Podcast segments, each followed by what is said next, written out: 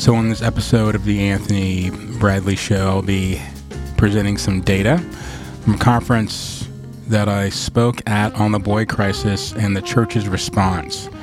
Uh, boys are struggling in this country. They are falling behind girls on all sorts of different metrics and variables, and they're not faring any better at all in local churches. And I provide some of the context for why that is, but also a long list of solutions.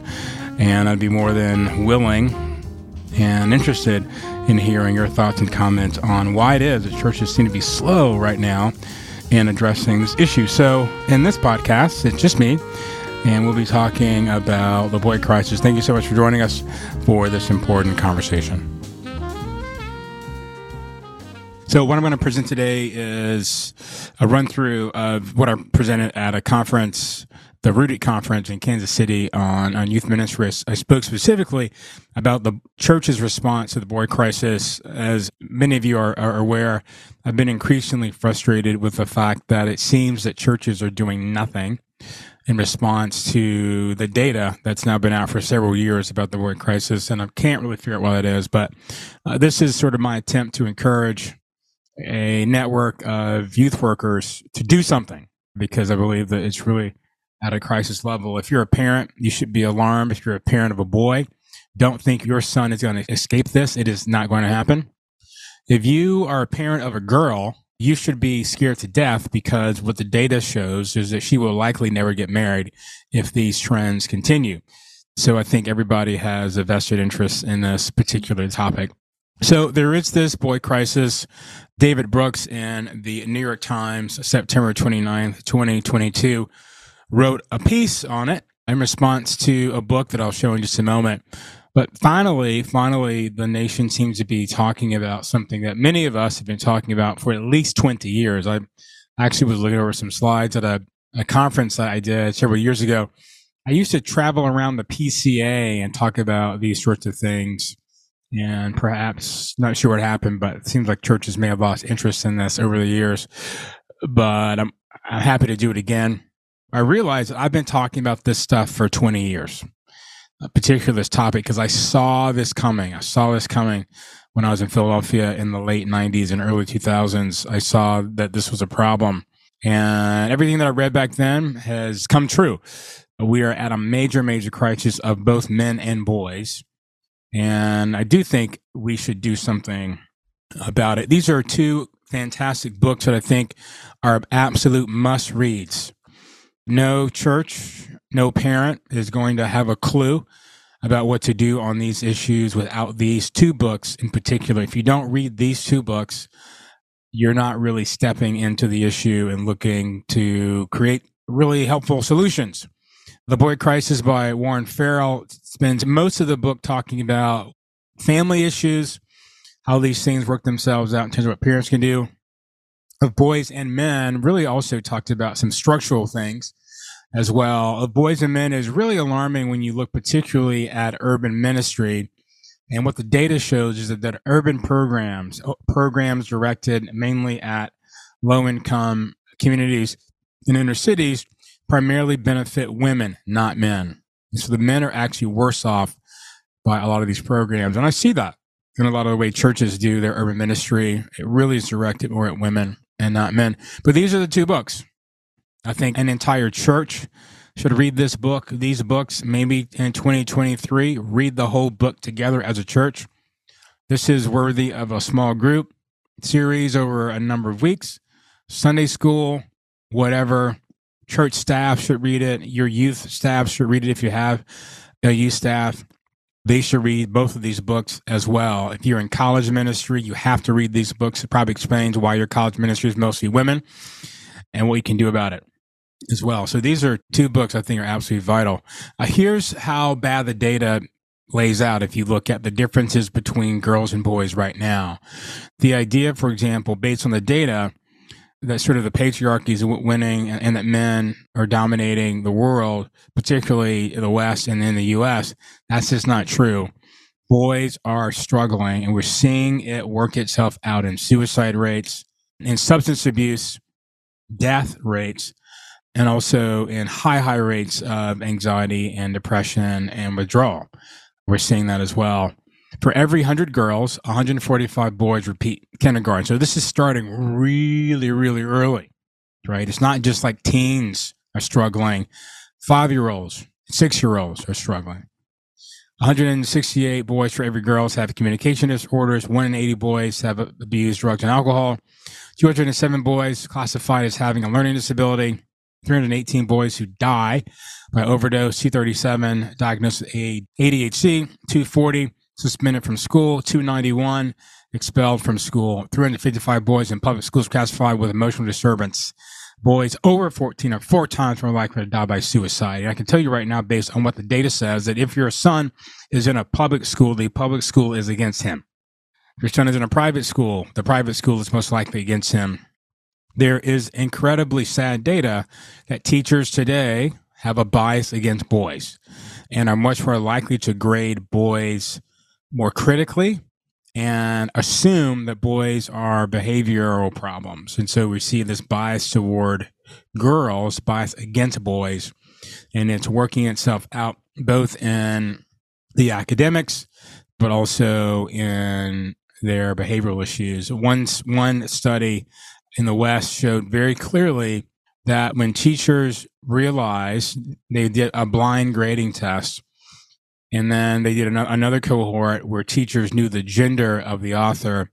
That when teachers knew the gender of the author of the paper and it was a boy, the boys got graded one third more harshly than the girls. The grades were uh, about 30% uh, worse than the girls. So if you don't think that this is in one sense structural, you are asleep at the switch. It's really, really, really bad. And as a college professor, I can see the long term results of this when the boys graze in these systems uh, land at school. So it has greater implications also later on in life. If the struggle begins in kindergarten, elementary school, middle school, high school, guess what happens? It also has these negative outcomes later on in life. Uh, men now make up about 40% of college students. Beginning this fall, fall of 2022, only about 61% of all entering college freshmen are women. That trend is only going to continue up.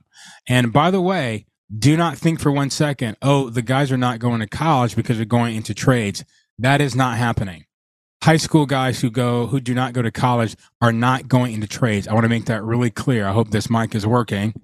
They are not going into trades. Not going into trades. Here's how we know this.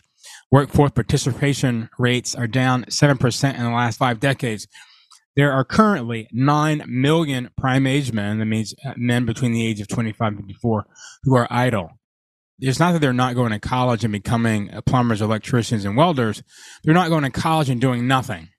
There is a shortage in trades right now. They can't both be true that guys are not going to college and they're going into trades and we're having a trade shortage. But we can't have both of those be true at the same time, which is why, as you can see, there's 9 million men who are sitting around doing absolutely nothing.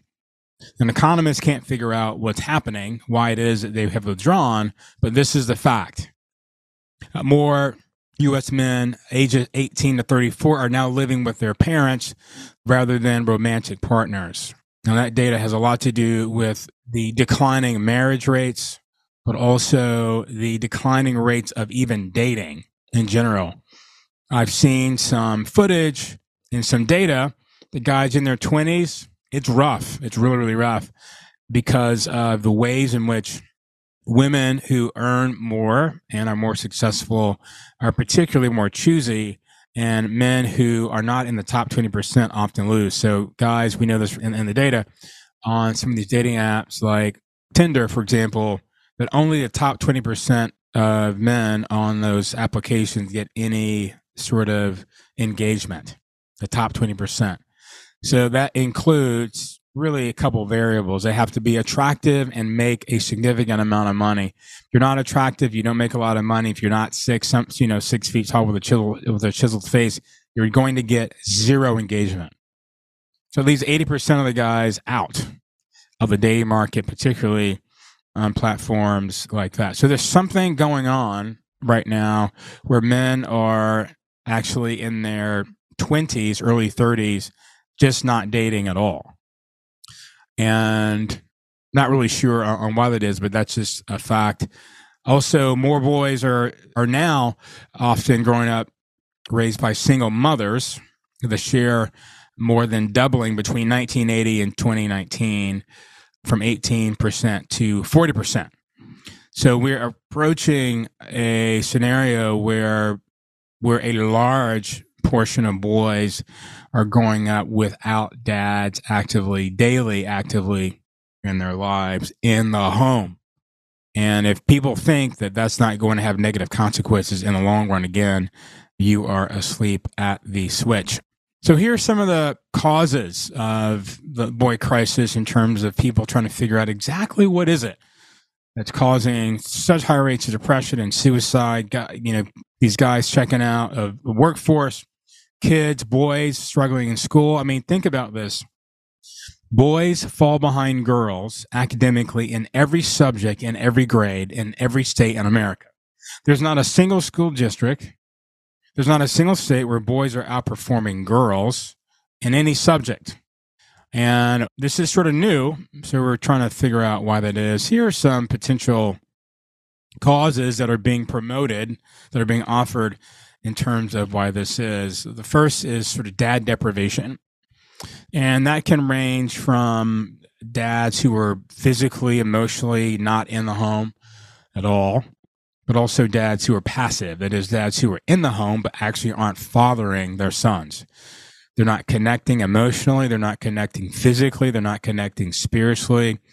They are passive, physically present, and that's just about it. Physically present, and for example, being providers economically, but they're not being providers emotionally. They're not being providers spiritually. They're not being providers in terms of the psychological needs of their sons. Another massive cause related to dad deprivation is divorce. No fault divorce, as many of you are aware of, has completely ruined this country and the culture. It's just simply too easy. And people don't are probably unaware of the fact that most divorces are initiated by women, not men. And that has also has some interesting consequences there as well. There's a massive purpose void lost. I mean, if you ask the average 16, 17 year old boy, what does he want to do with his life? He will tell you, I don't know. In fact, when they enroll in college. This is why they struggle to choose majors because they have no idea what they want to do, and largely because they don't know why the world needs them. There's a massive purpose void, and if you are a average male in this particular culture, we don't really need your strength, your physical strength. And women have also made it very clear they don't need you to be their husband. They're economically independent. They actually don't need you to father children. They can go get in vitro fertilization for that. So a lot of guys are struggling to know why they are here, why their friends and family need them, why the community needs them, why the marketplace needs them. Absolutely no idea. So there is a massive purpose for it. What am I here for? And because we've been so committed to finding purpose for women in response to discrimination against women prior to the 1970s, right prior to the 1980s, what's happened as a consequence is we've been mute on giving boys a sense of purpose. And so they're just simply lost. And you can Google lost boys, and there's a great article in the Wall Street Journal that explains that purpose void as well. You're going to see a major section in that in the Boy Crisis book by Warren Farrell as well. Another major issue is destroyed dopamine receptors, and I mean absolutely obliterated dopamine receptors. And what dopamine does, that's the pleasure hormone. When you're constantly stimulated and you have these constant inputs of pleasure, what happens is that when you don't get them, you crash. And homeostasis doesn't happen when you're constantly bombarded with pleasure. And boys are saturated in a world where they're constantly getting dopamine hits from technology. They're constantly getting dopamine hits from social media, their parents, and their churches are feeding them horrible diets. So if you combine dopamine from technology, dopamine from social media, dopamine from the internet in general, you could think about dopamine even from pornography, plus the dopamine from sugar, soda, cookies, processed carbs, crackers, potato chips, pizza, all this stuff is destroying these boys' dopamine receptors. And what happens is that when dopamine receptors are overused, in order for the body to create equilibrium, homeostasis, they crash. And the problem is the lows are low. The lows are much lower than they were in the past, just to get that state of equilibrium back. There's a great book by Anna Lembke called Dopamine Nation that explains this very, very clearly. So dopamine is a massive problem. We're setting our kids up for failure by giving them too much exposure to technology, social media, and extremely horrible diets. And I really think it's irresponsible for a church, particularly a, a children's ministry, a youth ministry, college ministry, to feed children and young adults lots of sugar and processed carbs. It's irresponsible to do that. Lastly on the list is alienation and resignation. I'll talk about this a little later. I've talked about this quite a bit, but in but especially because of social media and technology, there is a sense of withdrawal. And this also relates back to the purpose void. Because they don't know why they're here, they don't know why they're needed, they have simply checked out.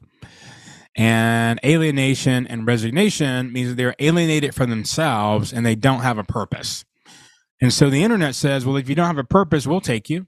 And you can just sit here and play Call of Duty for eight hours every couple couple days, or you can get on YouTube and just watch an endless stream of four to seven minute, maybe twenty minute videos, listening to people talk about things that you're interested in, or, or, or you could also go hang out on Twitch or something like that or join a, a Discord group and just talk to random people that you don't know.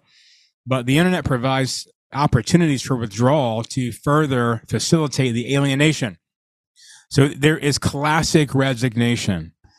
And the best way, the best way for boys to never fail, to never feel criticized, to absolutely never experience rejection is to disengage. And I think that's one of the reasons why we have 9 million prime age men who are not working right now. It's a massive, massive aspect on resignation. I talk about this in a talk.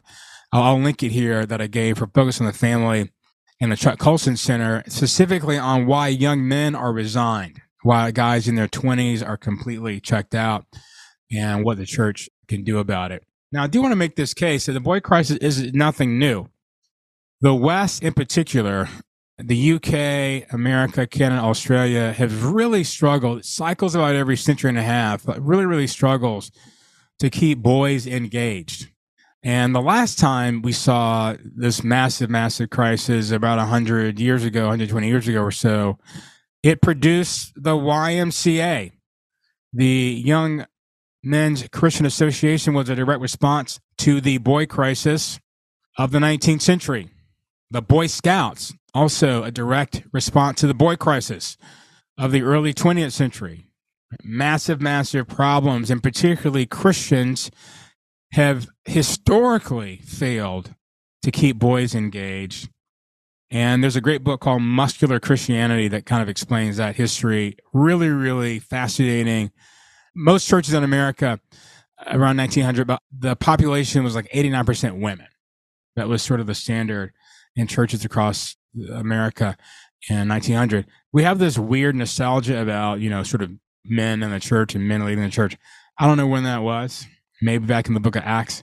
But in America, particularly, especially after the 1840s, the talented men started to disappear. And what the church was left with were really what we would describe in the social hierarchy data beta beta guys really really non-ambitious passive much more people pleasing sorts of men were the men that went to seminary beginning in, in the 1840s. And most would argue that really hasn't changed uh, that much. Type A guys tend to not, not go to seminary.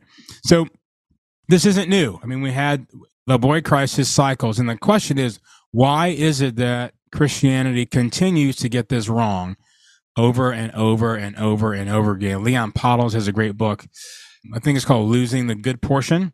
We gives an entire history of how the church has repeatedly failed to keep young men. If you have, again, nostalgia about a time where young men were deeply engaged in Christianity, I guess maybe in the book of Acts, maybe Jesus and the disciples, but that's that's really about it. I mean, it's really been a, a massive, massive struggle. Lots of great books on that as well. Again, there's really, really good good data if people are, are interested in this in, in particular.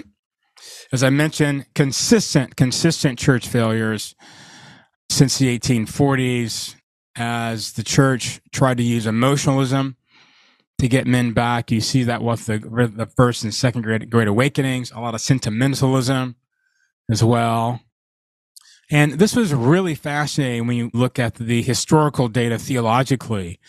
Right around 1900, Protestants subordinated the father to the son. And there was a de emphasis on the fatherhood of God and an extra emphasis on Jesus. Jesus as your brother, Jesus as your friend. And there was an, increasingly this interest now in being Christ centered. So Christ centered that the doctrine of God gets right subsumed. Uh, so Christ centered, and you saw this with Barth, for example, as well. But so Christ centered that the doctrine of God or the fatherhood of God is really obscured by this emphasis on the second person of the Trinity. Why was there a, such an emphasis on the second person of the Trinity?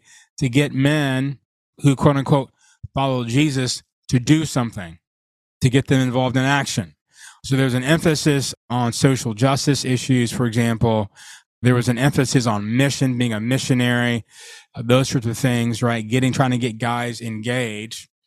And the God's fatherhood got completely obscured. Now, this did not happen so much in the black church. Here's why white evangelicalism historically in this country, particularly as Jesus, as the Father got subordinated to the Son, had this emphasis on Paul. So, what white evangelicalism does is it reads Paul and then reconceptualizes the entire canon in light of Paul. So, Genesis, the Pentateuch, right? Even the historical books, the Psalms and Wisdom, all that stuff is interpreted through the lens of, of Paul. That's evangelicalism. Let's take start with Paul and then go back and reread everything else. The black church does something different. The black church begins with Moses and uses biblical theology as a way to arrive at understanding the resurrection, not through Paul, but through God's redemptive activity at saving his people corporately. Moses is the interpretive key, not Paul. And I think if Moses is the interpretive key, then the doctrine of God, the fatherhood of God remains central. If Paul is the interpretive key, then, and, and this is what a lot of Protestants did about 120 years ago. So you get this overemphasis on Jesus and the subsuming of the fatherhood of God. The doctrine of God also gets obscured in that as well. The church also massively failed because the idea was what young men need is clergy. And that repeatedly failed over and over and over again. People thinking the solution is getting young guys to pastors. That has never worked and it never will work. And the main reason is that young men don't respect pastors. This is true today. To ask my students to, to name a, I might do this to ask my students, name a man that you aspire to be like. And none of them are going to name, are going to name a pastor maybe a couple of them if they want to be pastors.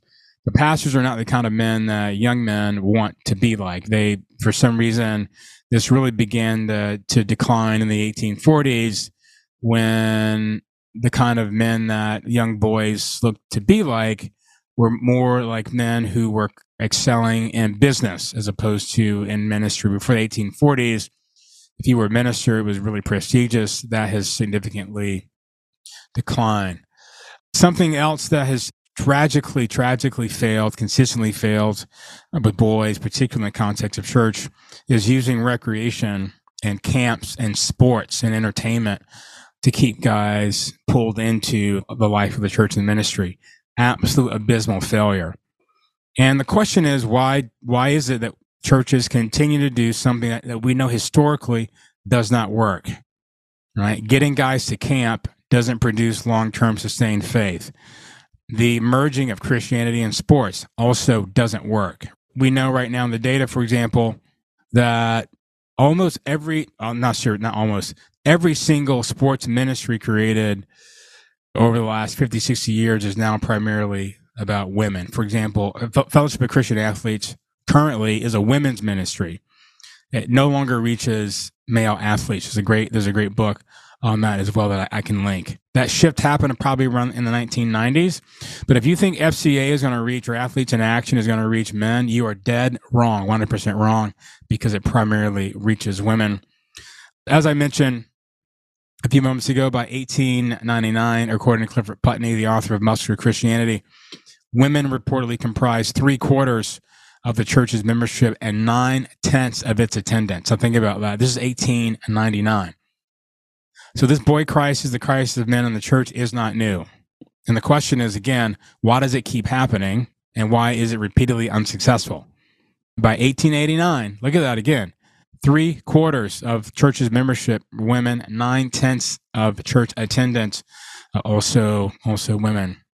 Lastly, here is social justice. This emphasis on social justice as a way to get young men to remain connected to the church also historically fails, fails miserably. And I see it right now. So many, many churches trying to get these young white guys into some wokeness, right? You could, you describe it this way, to care about racism or, or these sorts of issues, right? Black Lives Matter hashtags on their Instagram accounts as a way to get them in, get them back in, eventually fails. What people don't know is that the social gospel movement that began uh, here in New York with Walter Rauschenbusch was actually a masculinity movement. If you read part of the reason that the social gospel movement was created, it was to use Jesus as a way to inspire young men to be involved in the life uh, and ministry of the kingdom.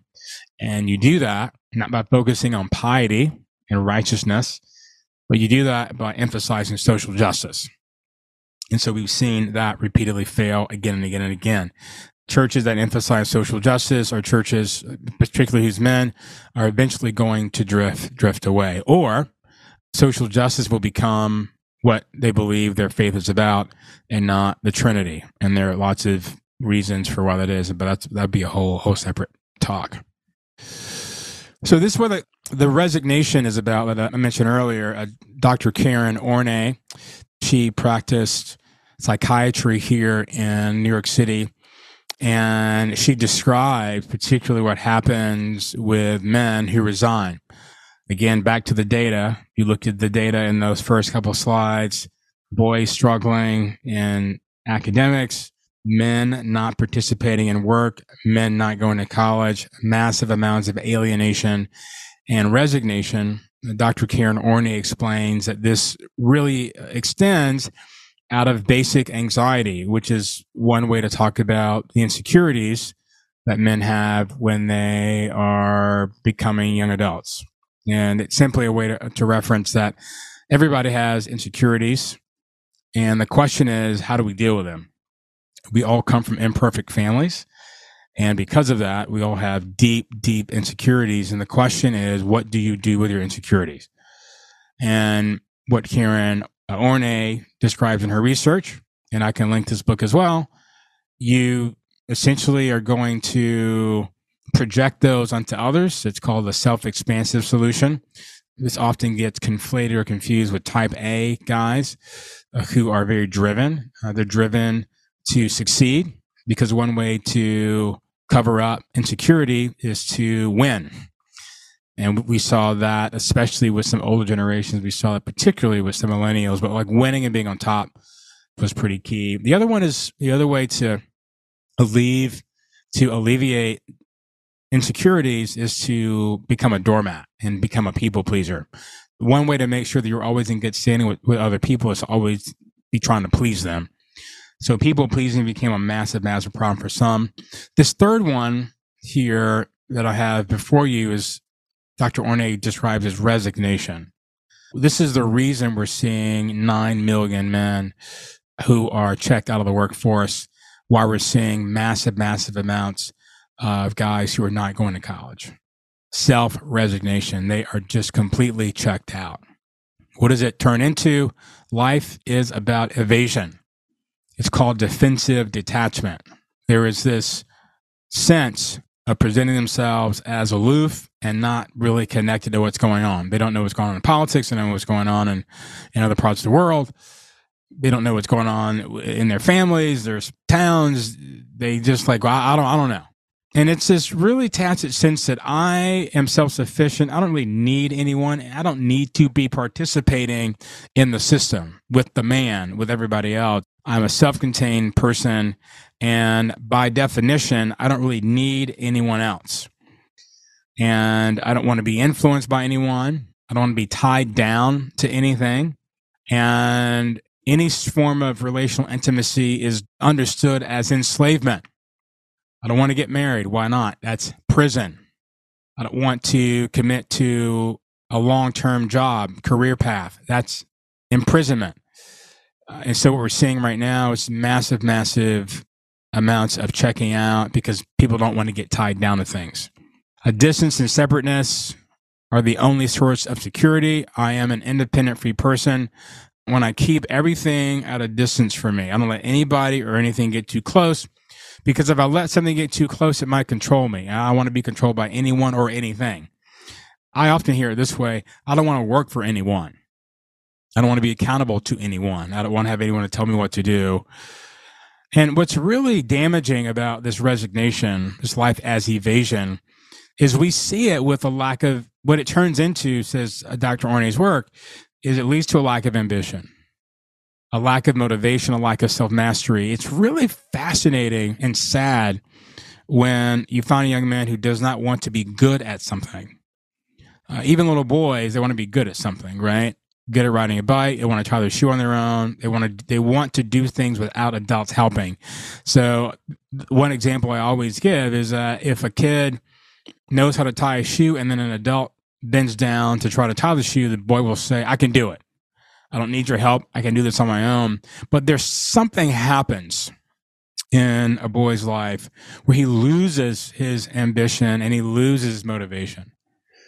And this is one of the problems with resigning into the internet. It's one of the problems with having your dopamine receptor destroyed by sugar is that processed carbs and sugar and video games and pornography and constant constant dopamine release in your brain destroys motivation absolutely obliterates motivation.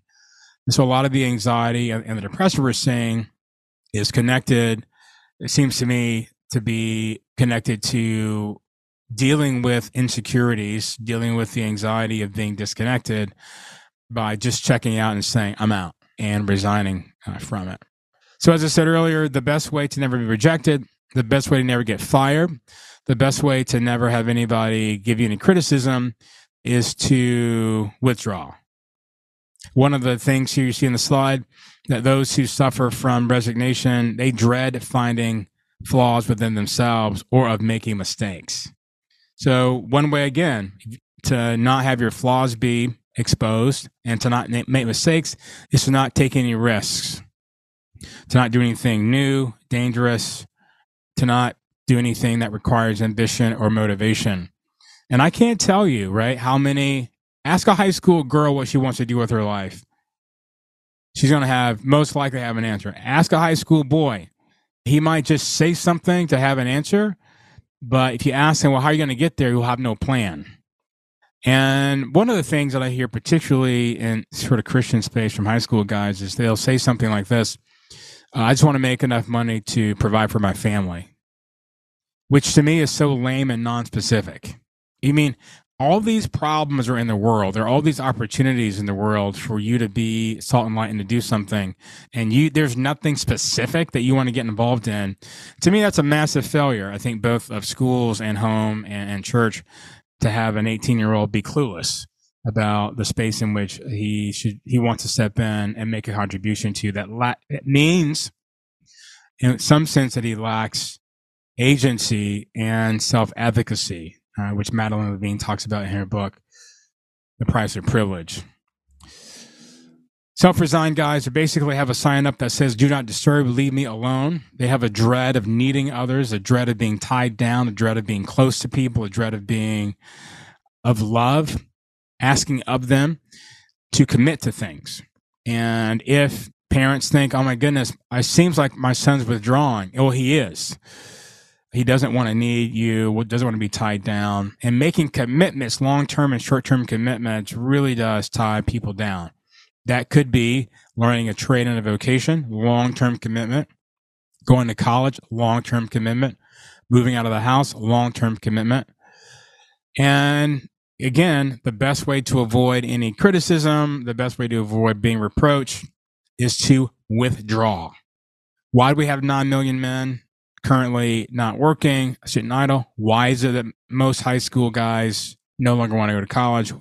Even in, by the way, working class, middle class communities. Why is this the case? Boom, they've resigned. And that resignation has a lot to do with the, the, homes they grew up in, but also the motivation networks that they provide. It's just really, really sad. You got a whole community, whole generation of 15, 16 year olds who don't have any ambition, no motivation, and no desire to be good at anything because they don't know what they can be good at other than in some communities being an athlete or being a social media influencer or something like that. So I've done something strange, and instead of of using nostalgia to talk about these issues, for me, I care about the data. What does the data actually say? And what I find in so many churches, and this to me just absolutely boggles my mind, is you'll have adults who will execute ministries based on this model, which I think is completely irrational. This is what was good for me when I was a teenager, therefore we should do it now. That to me makes absolute zero sense. So this is this is what was good for me in the 1970s, 80s or 90s or the I guess today you could even say early 2000s depending on the age of your church. Therefore we should do it now. That to me is dumb.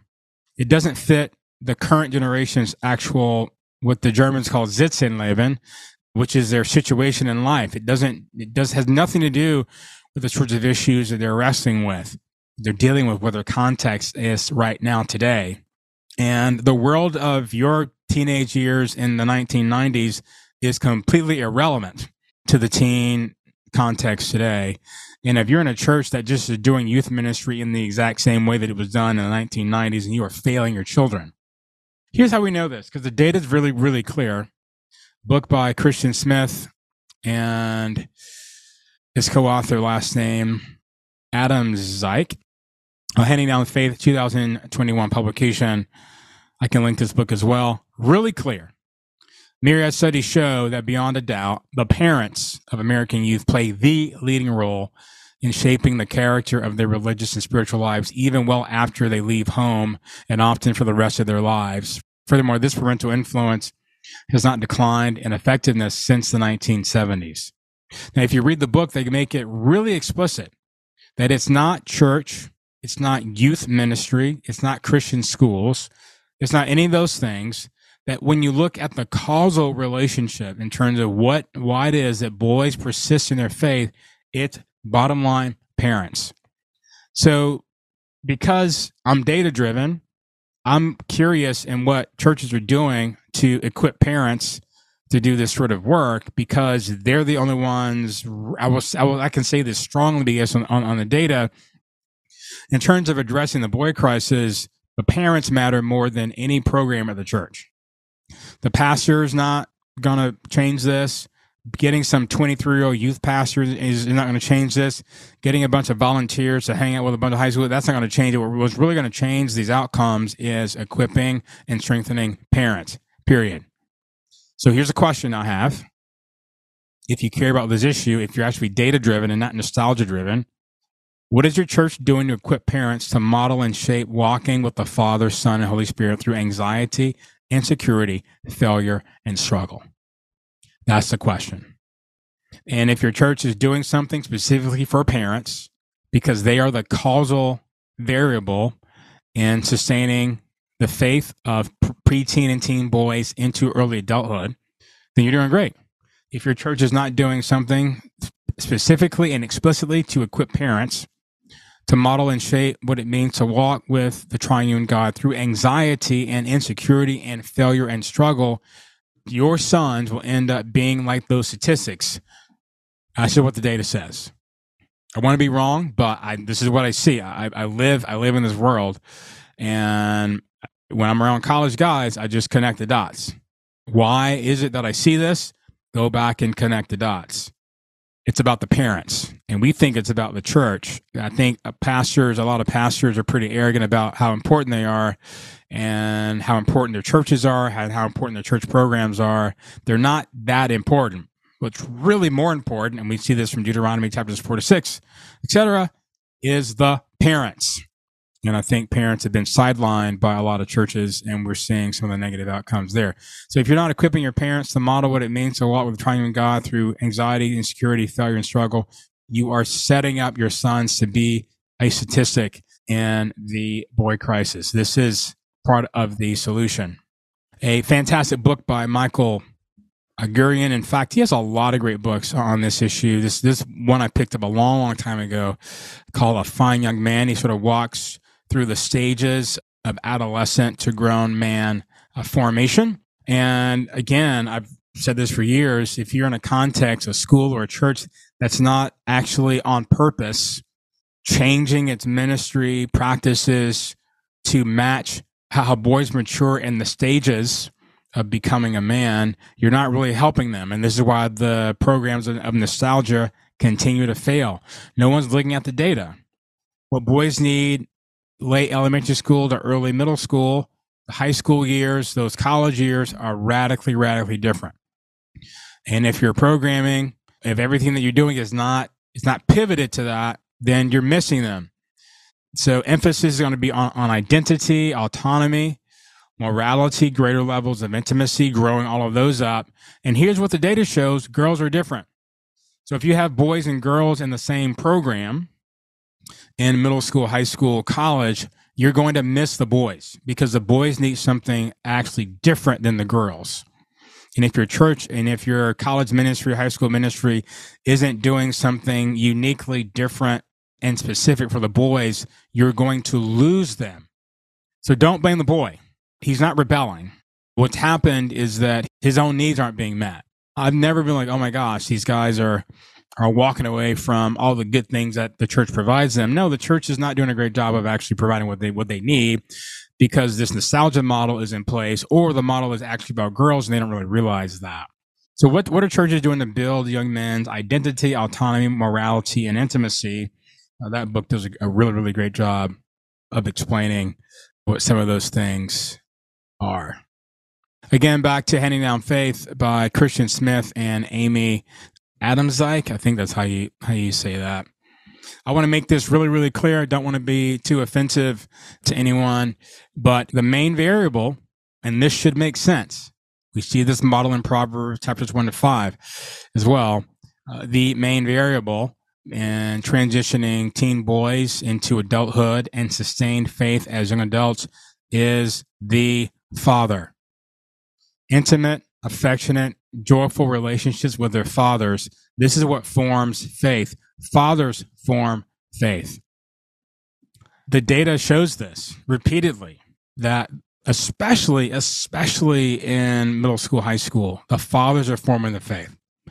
And it's not that fathers are forming the faith by being sort of teachy, but fathers are forming faith by being affectionate, by being intimate with their sons, by being a place of joy, that's what forms faith. When a teenage boy is around his father and he is frequently in tears laughing, that is what forms faith. When a teenage boy is around his father and they are having extremely vulnerable and intimate conversations, that forms faith. When a teenage boy is around his dad and his dad is hugs him a lot, right? Comforts him when he's stressed out. This is what forms faith right in the first chapter of this book, Christian Smith makes it really clear that the role of fathers is especially important in forming children religiously. Now, this does not mean that moms don't have a role at all, but it does mean, says the data, that father's role is unique and it's different. And it has a causal relationship to faith formation in kids that mothers do not. There's a pastor in Illinois, his name is Jeffrey Hemmer. He has a great book called Man Up. And I did a podcast with him. You can listen to that podcast. And the data that he found, there's a, a study that showed that one of the most causal variables in children having their faith sustained into their 20s is kids growing up watching their father sing in church. Why is that? Well, because kids get excited about whatever their dads get excited about. That's just a fact. Think about how the power of a father to shape his son's interest in almost anything. Uh, fathers are the ones who make their sons sports fans of teams that the kid never heard of, can't spell. Fathers make their sons fans of college football schools the kid hasn't even gone to. The kid is not an alumni of Alabama or Michigan or Ohio State, but the kid's eight years old and is a huge Michigan State fan. Is a huge Penn State fan. Is a massive Alabama fan, Auburn fan, Mississippi fan. Why is that? Because the dad formed that. The family formed that. And it should stand to reason that in the same way that a dad can make a boy a fan of a sport, the boy wasn't born a baseball fan, but because his dad loves the Yankees or the Braves or the Mets or the Padres, the boy does too. So fathers have an especially important role in forming faith religiously. And it seems to me that churches completely either don't care about that, ignore that, or don't believe it. And to me, the fact that a church would put a wedge between a dad and a son in the form of a youth pastor, to me, is a bit egregious. Now, this is also based, I think, in part because people don't realize that, again, it's not 1980. It's not 1970. It's not 1960. And teens are not rebelling. There's no such thing as teen rebellion in this part of the 21st century. It just does not exist.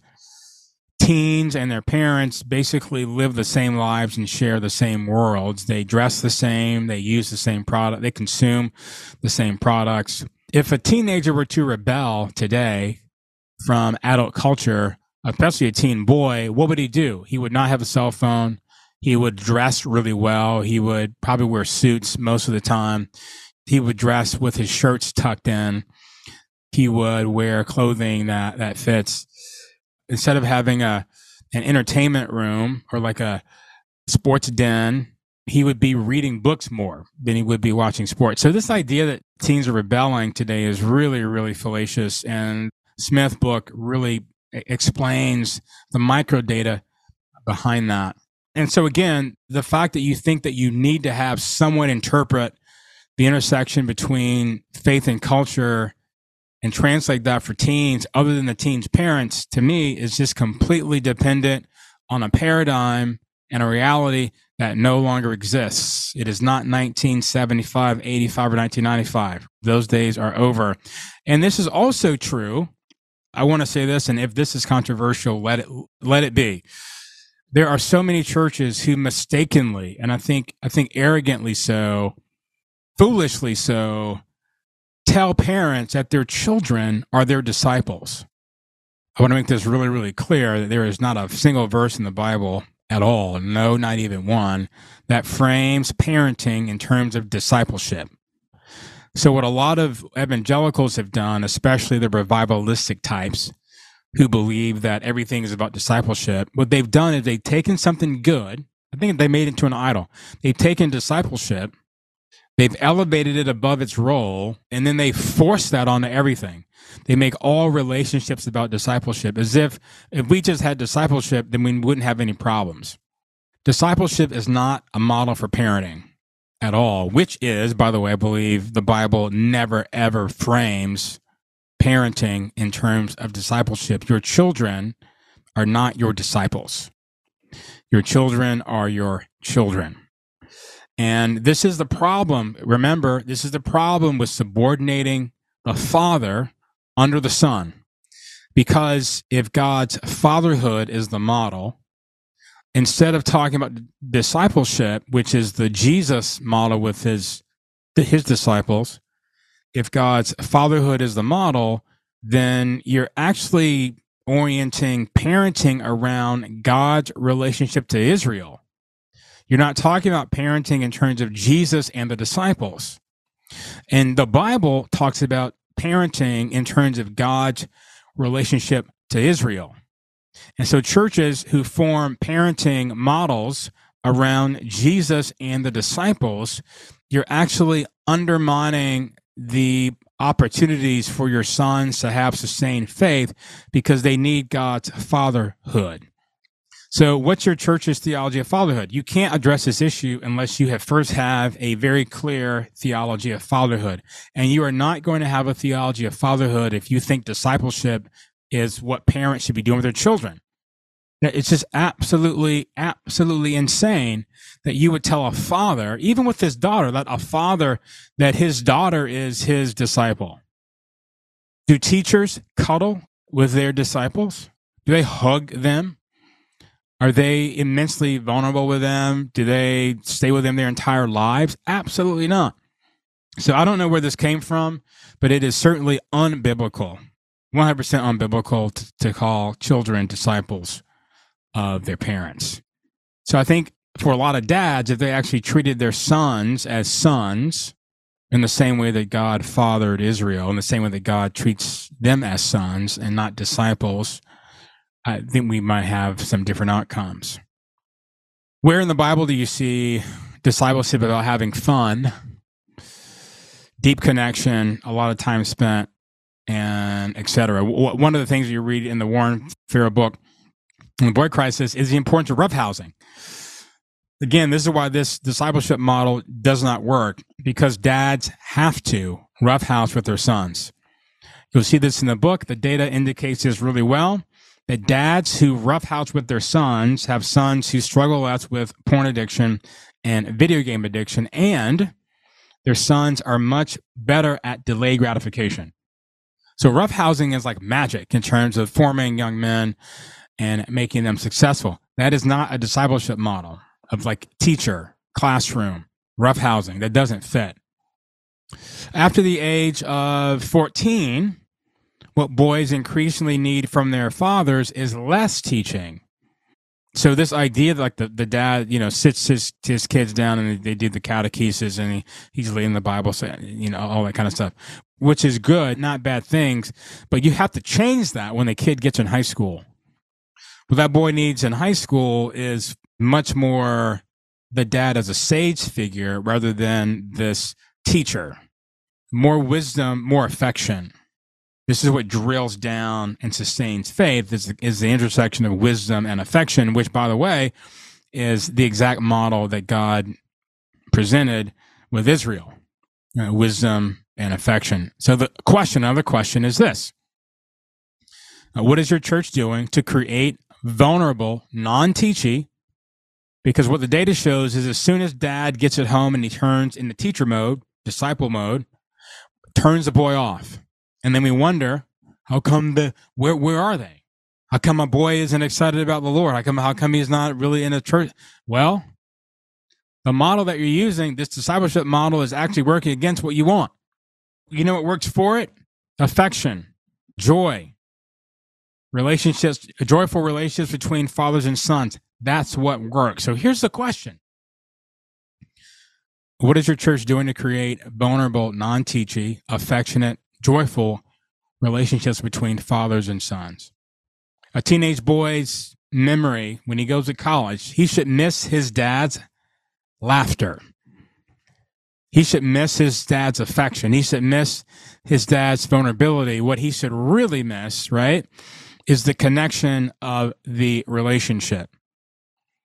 And how faith is transmitted and sustained is the intimacy that is forged in the context of joy. Now, it's so fascinating because this is the exact model of God and Israel, right? This is what the Bible teaches. We see this in the Psalms, for example, as well, that having joy in the Lord, right, is what we want. Well, the same principle applies if God the Father is the model.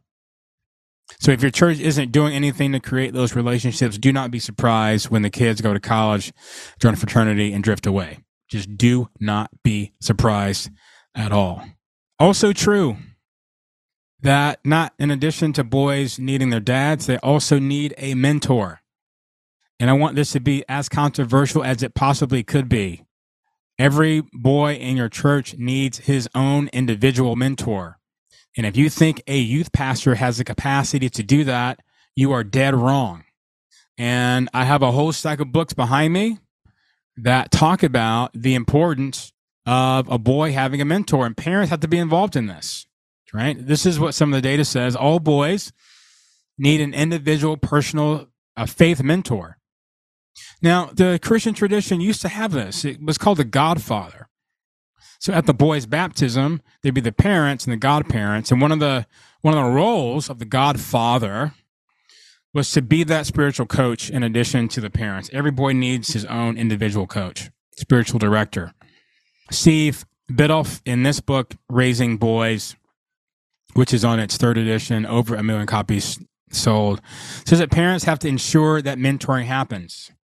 To mature, Boys need multiple adults who create and maintain a safe emotional container for the boy.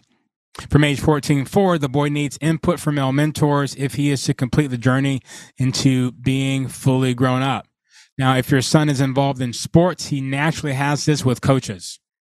But if your son is not involved in sports, he does not have this. And if you think dropping him off at church on Wednesday night or Sunday night is providing this, you are dead 100% wrong.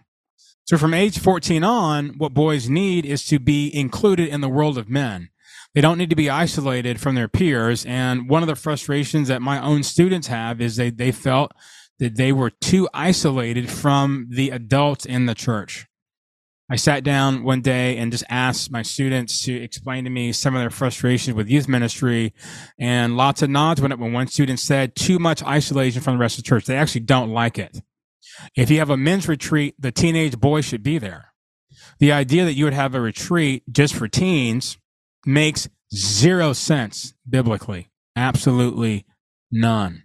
Doesn't make any sense whatsoever because that's not what they need. It might have been helpful for you in 1998 Granted. Might have been helpful for you in 1986. Granted. It might have served you well in 2002. Great. But that's not what they actually need. And just because it helped you doesn't mean it should be programized or or expanded. So I want to make this really clear. And if this is controversial, then so let it be. If your church has 10 boys, then you need 10 mentors. If your church has 20 boys, you need 20 mentors. Each boy needs his own mentor. If the church is not providing this, you're not helping the kid out. And you're like, well, where are all the mentors? Well, your church is full of men who, by the way, are often doing nothing because they don't, they don't know what to do either. For most churches, uh, men's jobs are to work the soundboard, fold chairs, do some cleaning, maybe work the parking lot, be usher, stuff like that. But in terms of spiritual formation life for the church, not a lot of activity there. But every single boy needs to be hooked up with a, uh, someone, not his dad, typically someone his dad's age or older, as a mentor. Every single boy, one to one, not one on 15 not one on 12. I mean, Jesus had 12 disciples. And for some reason, people thinking, especially these large churches, you know, one youth pastor with like 100 kids and like 15 volunteers, do you think that's enough? That just makes zero sense. Well, the data is really, really clear. If you want your boy, you want your son to have sustained faith, he's got to have somebody else in his life speaking directly into him. And every boy needs one. So if you're in a family, you got three sons, they need three mentors. I don't know how else to say it. So here's the question what is your church doing to pair every team with his own personal, individual, spiritual mentor in the church? The data says Christian Smith has been talking about this for probably 15, 20 years, right? And again, again, again, all this data is out there and churches are doing nothing in response to the data and perpetuating these models, these nostalgic models that do not work. And then we get surprised when the outcomes are the same. Raised in church, they go off to Auburn, join a fraternity, drift away. And you're like, well, how did that happen? Every boy needs a mentor. If your church isn't, is not providing this, you're not helping them in terms of what they actually need. This is what the the data says.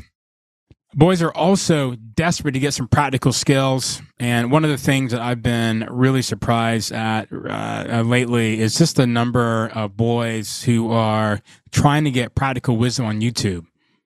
And they're using these influencers to get really practical skills. And what they don't get at church, even at home, is what Christ has to do with everyday stuff how to get a job, um, how to flirt, how to get an attractive girl, how to dress, how to look good, how about their hair, their clothing, how to socialize. The number of boys, young men I know who have social anxiety, that is, they walk in a room and don't know what to do. And no one has taught them this for some strange reason. They want to know how to work out, how to stay healthy, how to gain muscle mass, right? They want to, to be men of, of, uh, they want to be physically fit really fascinating. In the 1960s, I've seen some some video footage of the president encouraging the nation to get physically fit, and it introduced itself into the school system where there was PE, and we had to take a physical education exam. I remember having to do that. But guys want to get fit; they want to be healthy, they want to eat right. They, they want to know how to fix things. They really want to know how to fix things, how to do plumbing, how to do car, light carpentry work, right? Even work on cars. Who is who in the church is teaching them how to do this? So what we what do we do instead? We bring the boys at church for entertainment, right? And then we, we feed, think about this, we feed them sugar, processed carbs, and then we entertain them for an hour, hour and a half, and then give them 15 minutes of a talk. And then we, and then we wonder why they walk away when they're 20. To me, it makes a lot of sense. They want to know how to make friends. They want to be people of influence. They want to know how to manage and invest money. They want really practical skills, and the church is not giving them practical skills. And then we get mad at them when they listen to Jordan Peterson or when they listen to some of these other people I have pictured here, like Andrew Tate, Hamza, Ahmed, for example, has a million followers, mostly between the age of 15 and 18, mostly high school guys. And he's just teaching them how to be men. Hamza is in the upper right hand corner. And this is his platform. He's gained a million subscribers by focusing on these things stop watching porn, stop playing video games, getting off of social media, gratitude journaling, meditating, right? Things like that. This is how he's built his platform. And he's teaching them really practical skills. When you meet a girl, say this. This is the kind of stuff they want to know, but they're not getting this kind of stuff at church. So they're on YouTube trying to get it. Down in the bottom right hand corner is Tom Merrick. He's the bodyweight warrior. Really great guy. Does great things in terms of physical fitness. They're not learning physical fitness from the men at church. Why not? So he has hundreds of thousands of subscribers because young men are trying to figure out how to do stuff and they can't do it for the men in their lives because it's not being provided for them. They want really practical skills, and the church is not providing that one iota for them. And this last guy here, here at the bottom, actually forgotten his name. He's one of these influencers in the self improvement movement. There's a massive self improvement movement right now with young guys, and he's the Christian. He's one of the Christian guys in this space, and his particular theology is absolute trash. It's rubbish. So these guys are going to YouTube to get all this content, and they're not because they're not getting to church. So don't complain. Don't complain that they like Jordan Peterson when that kind of content the men in the church aren't giving them. Which, by the way, is why they need a one-on-one mentor so they can have that conversation in a safe place in private that's not embarrassing to them to even ask some of those some of those questions if they can't talk to those things with their dad. So again, this is what Hamza is doing. He has this online book, and this is October when I captured this a few weeks ago. He has two million views on his little online book, targeting mostly mostly young men. Is Hamza Ahmed? Look him up on YouTube. And this is the stuff he talked about: taking action, being a man of responsibility, taking care of your mental health, being physically fit, removing addictions out of your life, being productive, having social skills and relationships, making sure you have a purpose in life. I talked about the purpose void a minute ago. He's going to talk about how to get some purpose in your life. And I watched him because he gets about a thousand followers, subscribers a day. I, have watched him over the last few months go from about 750 to a million subscribers in just a few months. This video has 2 million views. I want to be dead clear on this if churches were teaching this stuff to young men, your churches would be full of young men. But because churches are not doing this at all, they're not there. And this is why. And again, this is not a Christian movement. It's a self improvement, personal development movement because guys want to be, there's a population of guys that want to be better, but they don't know how. And getting a bunch of kids to church to give them some sugar, some carbs, some pizza, soda, and a skit and a 15 minute talk about purity culture something else. That's not this. So we are massively, massively dropping, dropping the ball on this. So the one thing that, that we know from all the data, I've got a ton of books on this, right? And this is why the church is this nostalgia model gets it completely wrong. One of the things that preteens and boys need is not fun from their churches. They want challenge. They want things to be difficult, right? What grows us is discomfort and adversity. And churches are not providing that. You know, they're providing coddling this is why when a boy shows up at church, it, he has a, an array of sugar and carbs to access because he's being coddled. Teen boys want to be challenged physically, intellectually, and spiritually. When I asked the college students about their critiques of church life, and by the way, this is the entire freshman class, a couple sections I asked them this. These are some of the things they said. The teaching is too surface level, it's not deep. Number two, they complain. Listen to this too much entertainment. They don't like it. And again, this nostalgia models think, well, I liked it, so therefore we should keep doing it. That completely, completely is irrational. Too much entertainment, too much fun. They assume the kids aren't intellectually developed. Also, a major, major critique. So, teaching them really basic things instead of teaching them above their grade level. So, if I was teaching high school students, I would be teaching them as if I was teaching people in their 20s because you need to up level the teaching. You need to teach them about where they're headed, not about where they you think they are or where, or where they've been. They really, really can complain about low quality teaching. They really complained about low quality teaching. Uh, one student said, he complained that we got the pastor's son. And lots of nods, like, yeah, it was horrible. Right. This idea that, oh, the pastor's son is going to be a good teacher, that's completely pathetic. Now, here's why the, the low quality teaching is it stands out to them. A lot of them are in really good schools. A lot of them are being homeschooled. They're in good private schools. They're in great, great public schools. They're in honors classes. And then they come to church and get Sesame Street teaching from the youth pastor's son and the disparity between the intensity they get at school and what they get at church is so great they check out.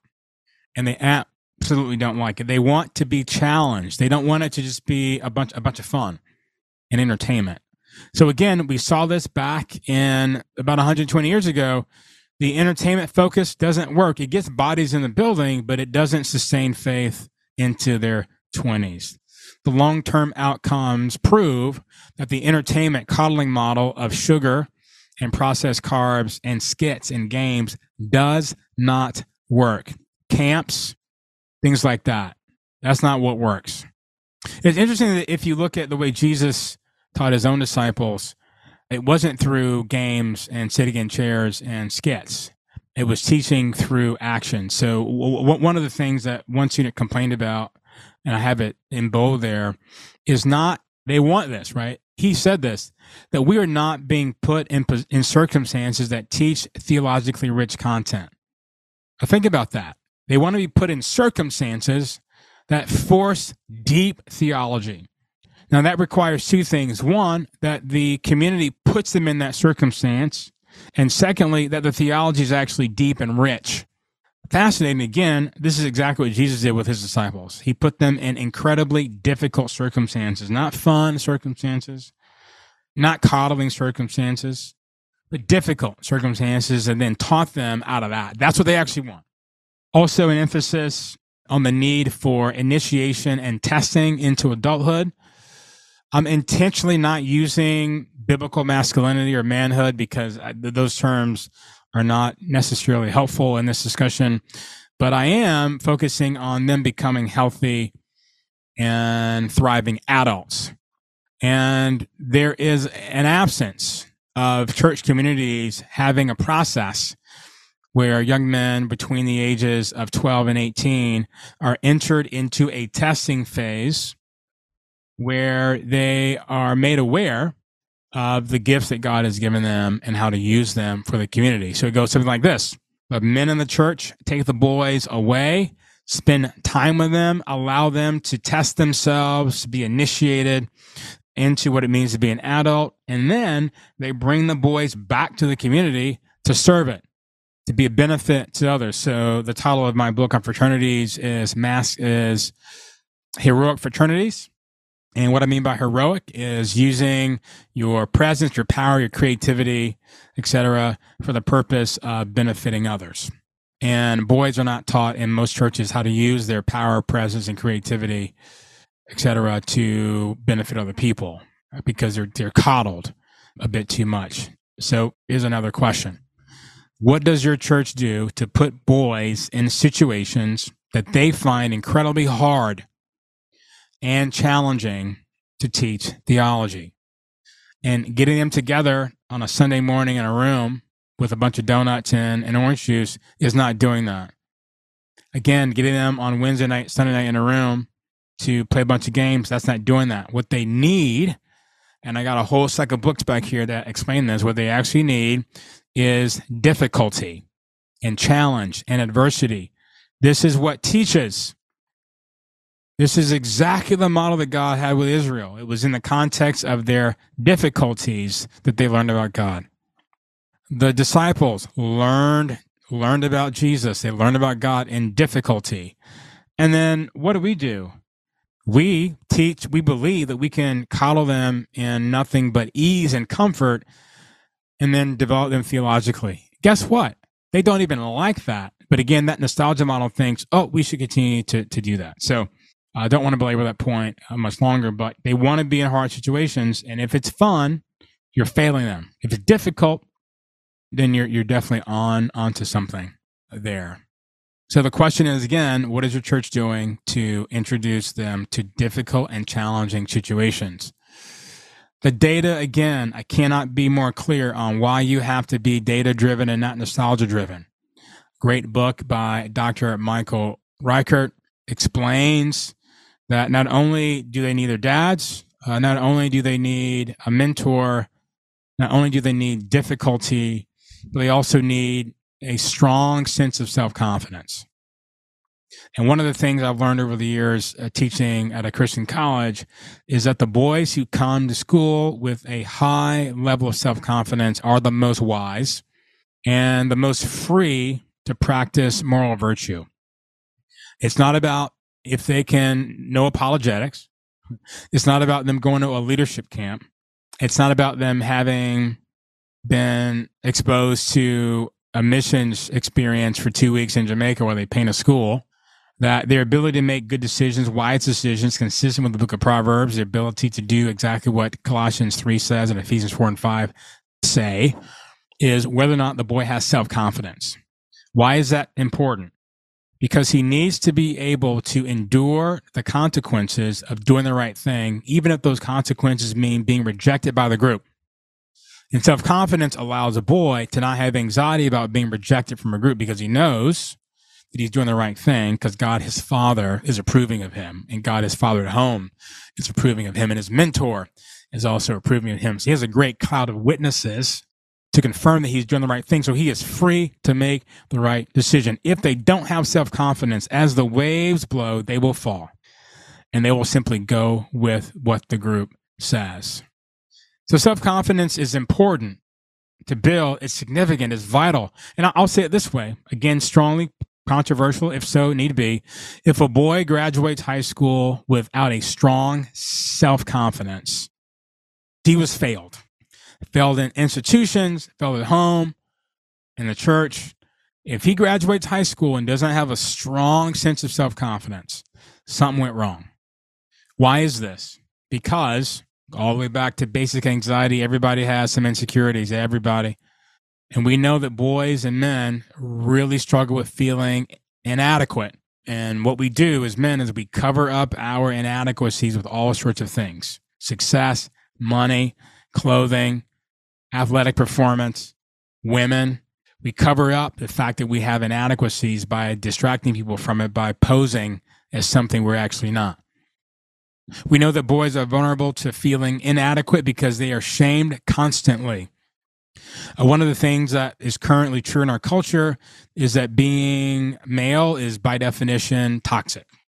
And elementary schools implicitly teach this. It's in movies and television right now. It's everywhere. Boys are constantly shamed for being a boy.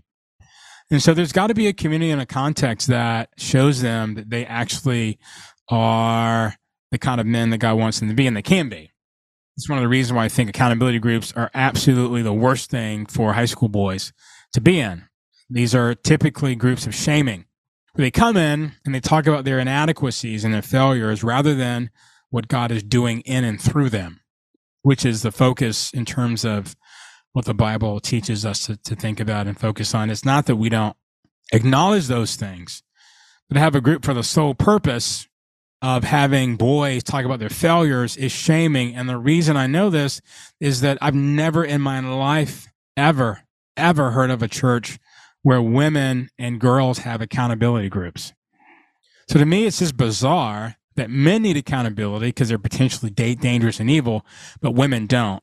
My theology says that everybody's a sinner that the effects of the fall, Genesis 3, affected both genders. Actually, the curses also affected both genders. The curses on men, curses on women. But for some reason, in evangelical churches today, the accountability group system is only about men. Why is that? Because it's a shaming community right, rather than one that is intended to point people to their sanctification. Our boys want to be good at stuff. I talked about this already, right? And we got to put them in a position where they can see that they're good at something. It builds their self confidence. And that can be sports. It can be cooking food. I mean, it could be a, a playing an instrument. But every boy needs to know that he is good at something. Even Jesus, think about this, right? Even Jesus excelled at being a construction worker before he entered into public ministry. So self mastery and being good at something, being good at something is is super super critical. And as I said earlier, what I've seen over the years is that self confidence is actually the birthplace of wisdom. They just will not care if they make the right decision that they will get rejected by some group. They will not care. And the guys I've seen who care always fall because they care more about rejection than doing the right thing. So self confidence is critical and key. So every time a, young man walks to my office, I ask him about this verse here, First John two fourteen, and I ask him, "Do you believe this is true of you or not?" I ask him on a scale of one to ten, "Where's your self confidence?" And if he says anything less than ten, I sit him down and open up the Bible, because the Bible says for men who are followers of Christ, who belong to the Father, who are being sanctified by the Spirit says this I write to you, young men, because you are strong. You are strong. The word of God lives in you, and you have overcome the evil one. So, a boy should graduate high school believing this that he is strong, that the word of God lives in him, and that he has already overcome the evil one because of the resurrection. So, here's the point if he does not believe this, he is weak. And that weakness is going to play itself out when he leaves home and goes to college or goes goes to work. So if they don't believe they're confident, then if they don't have a high sense of self confidence, I ask them, why don't they? When the Bible says that you should be extremely confident, you should say 10 because you are strong. The word of God lives in you, John 14 to 16, and you overcome the evil one. Why would you not be confident? So this is what they need. And I don't I don't know that churches are are doing this sort of work building a boy's self-confidence, right? Shaming them and coddling them is not building up their self confidence at all. So, in conclusion, if we want a deep faith, truly deep faith, it's formed by treating them like future adults instead of treating them like perpetual children. They need to have spiritual direction in terms of their conversation with their parents, especially their dads what the data shows is that what parents need to do is they need to do the the work of apologetics, the work of of intersection faith and culture in the conversation in the car or at dinner or on vacation or walking down the street in the mall while they're shopping. That's when it happens. And and the reason why this is so important for parents is that kids are getting access to really complex ideas through the internet, through their phones, through their social media apps, and the news. And they can't wait until Wednesday night to have some 25 year old talk about it for two minutes. Well, they can't wait till Sunday morning to have somebody talk about it for 30 minutes. They need to have that conversation's got to be right there when it happens. I saw a story recently of some fourth graders who are watching footage of dead bodies in Ukraine. What I'm not going to say is, well, hold on, kid. Maybe some Sunday or some Wednesday night, somebody at church might talk about that. No, he needs to be able to talk about that with his parents, with his mom and his dad. So those spiritual direction conversations need to happen with their with parents at home. That's what sustains faith, and the data proves that. Emotional and spiritual connection with their fathers, teaching through failure. One of the things that a lot of guys tell me they're frustrated with is uh, college guys, if their dads never told them about their failures. In fact, I do know of a student recently who told me that his dad did share his failures and it completely changed his life and strengthened his faith. Now, it's so interesting, right? It's just bizarre to me that dads won't share their failures with their sons, but we have an entire book of the Bible where God shares the failures of his own people with us. Again, if the model is God in Israel, is a parenting model, not the discipleship model, but the God over Israel model, then it would make sense that a father would share his own struggles and failures with his son. Uh, that's what his son actually needs to hear. Again, spiritual direction one on one with an adult spiritual mentor and increased interaction with older adults. The quarantining of teens from the rest of the church, big church, is failing and they do not like it. The nostalgia model from the 80s and 70s, 80s, and 90s has to go down the toilet. They want high level, deep knowledge, knowing the gospel beyond knowing the gospel and a few doctrines.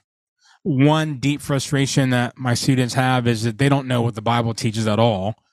They know the gospel, but if someone off the street asks them to point them to a verse that teaches on this topic or that topic, they can't do it.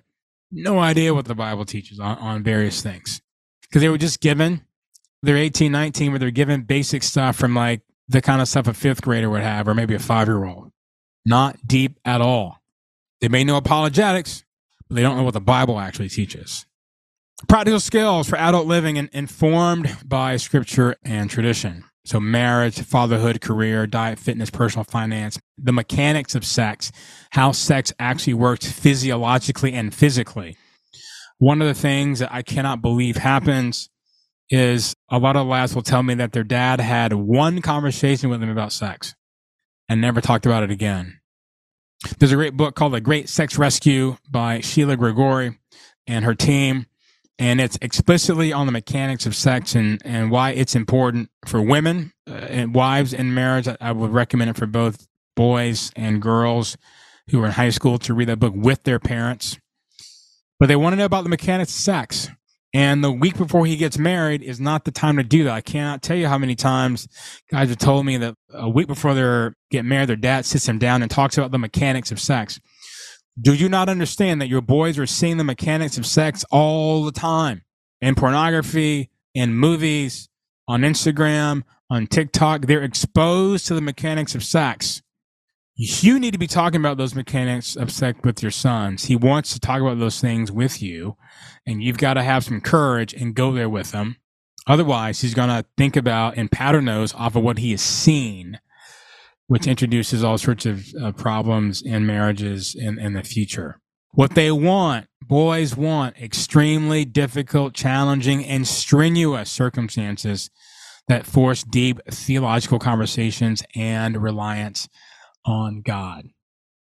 Extremely difficult, challenging, and strenuous circumstances that force deep theological conversations and reliance on God. They want depth and challenge, not sugar and coddling. And then lastly, here, do whatever you can do to build their self confidence. So, one of the things that I've done at the King's College is to create a program for guys, if they choose, to do just this. We're going to work on some practical skills. We're going to put them in challenging situations. Going to work on some of those things.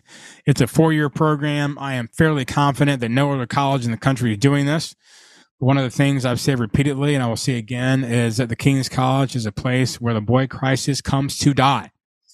and that the men who come through this program are not going to repeat the sorts of things that that we see uh, being represented in the day to day in terms of their own motivation and interest, their self confidence, but also in their future imaginations of what it means to be parents and what it means for them to be fathers, particularly fathers of sons. So if we want different outcomes, we've got to do things differently. And this presentation, I think, is the beginning of that. And one of the things I've said, and I said this at the conference, I will come to any church and talk about this. And one of the things that has baffled a, few of us for some time is that people like me have all this data, all this information. And then when we offer, hey, we will come to your church to talk about this, crickets. And one of the questions I have is why don't churches want to talk about this right here? Because this is what boys actually need if we want different outcomes. I believe the church is the solution to the boy crisis, but it is not the solution if we simply are going to do what we did in 1997. I would also like to thank my Patreon supporters for their generous support of this project. If it were not for your generosity and support, this project would not be possible. You all are the most important part of this experience. Thanks to you all for joining us today on this episode of the Anthony Bradley Show. If you enjoyed it, please like, subscribe, and leave a comment on the various platforms where the podcast is heard. And I'll look forward to engaging you again here at the King's College in New York City on the Anthony Bradley Show.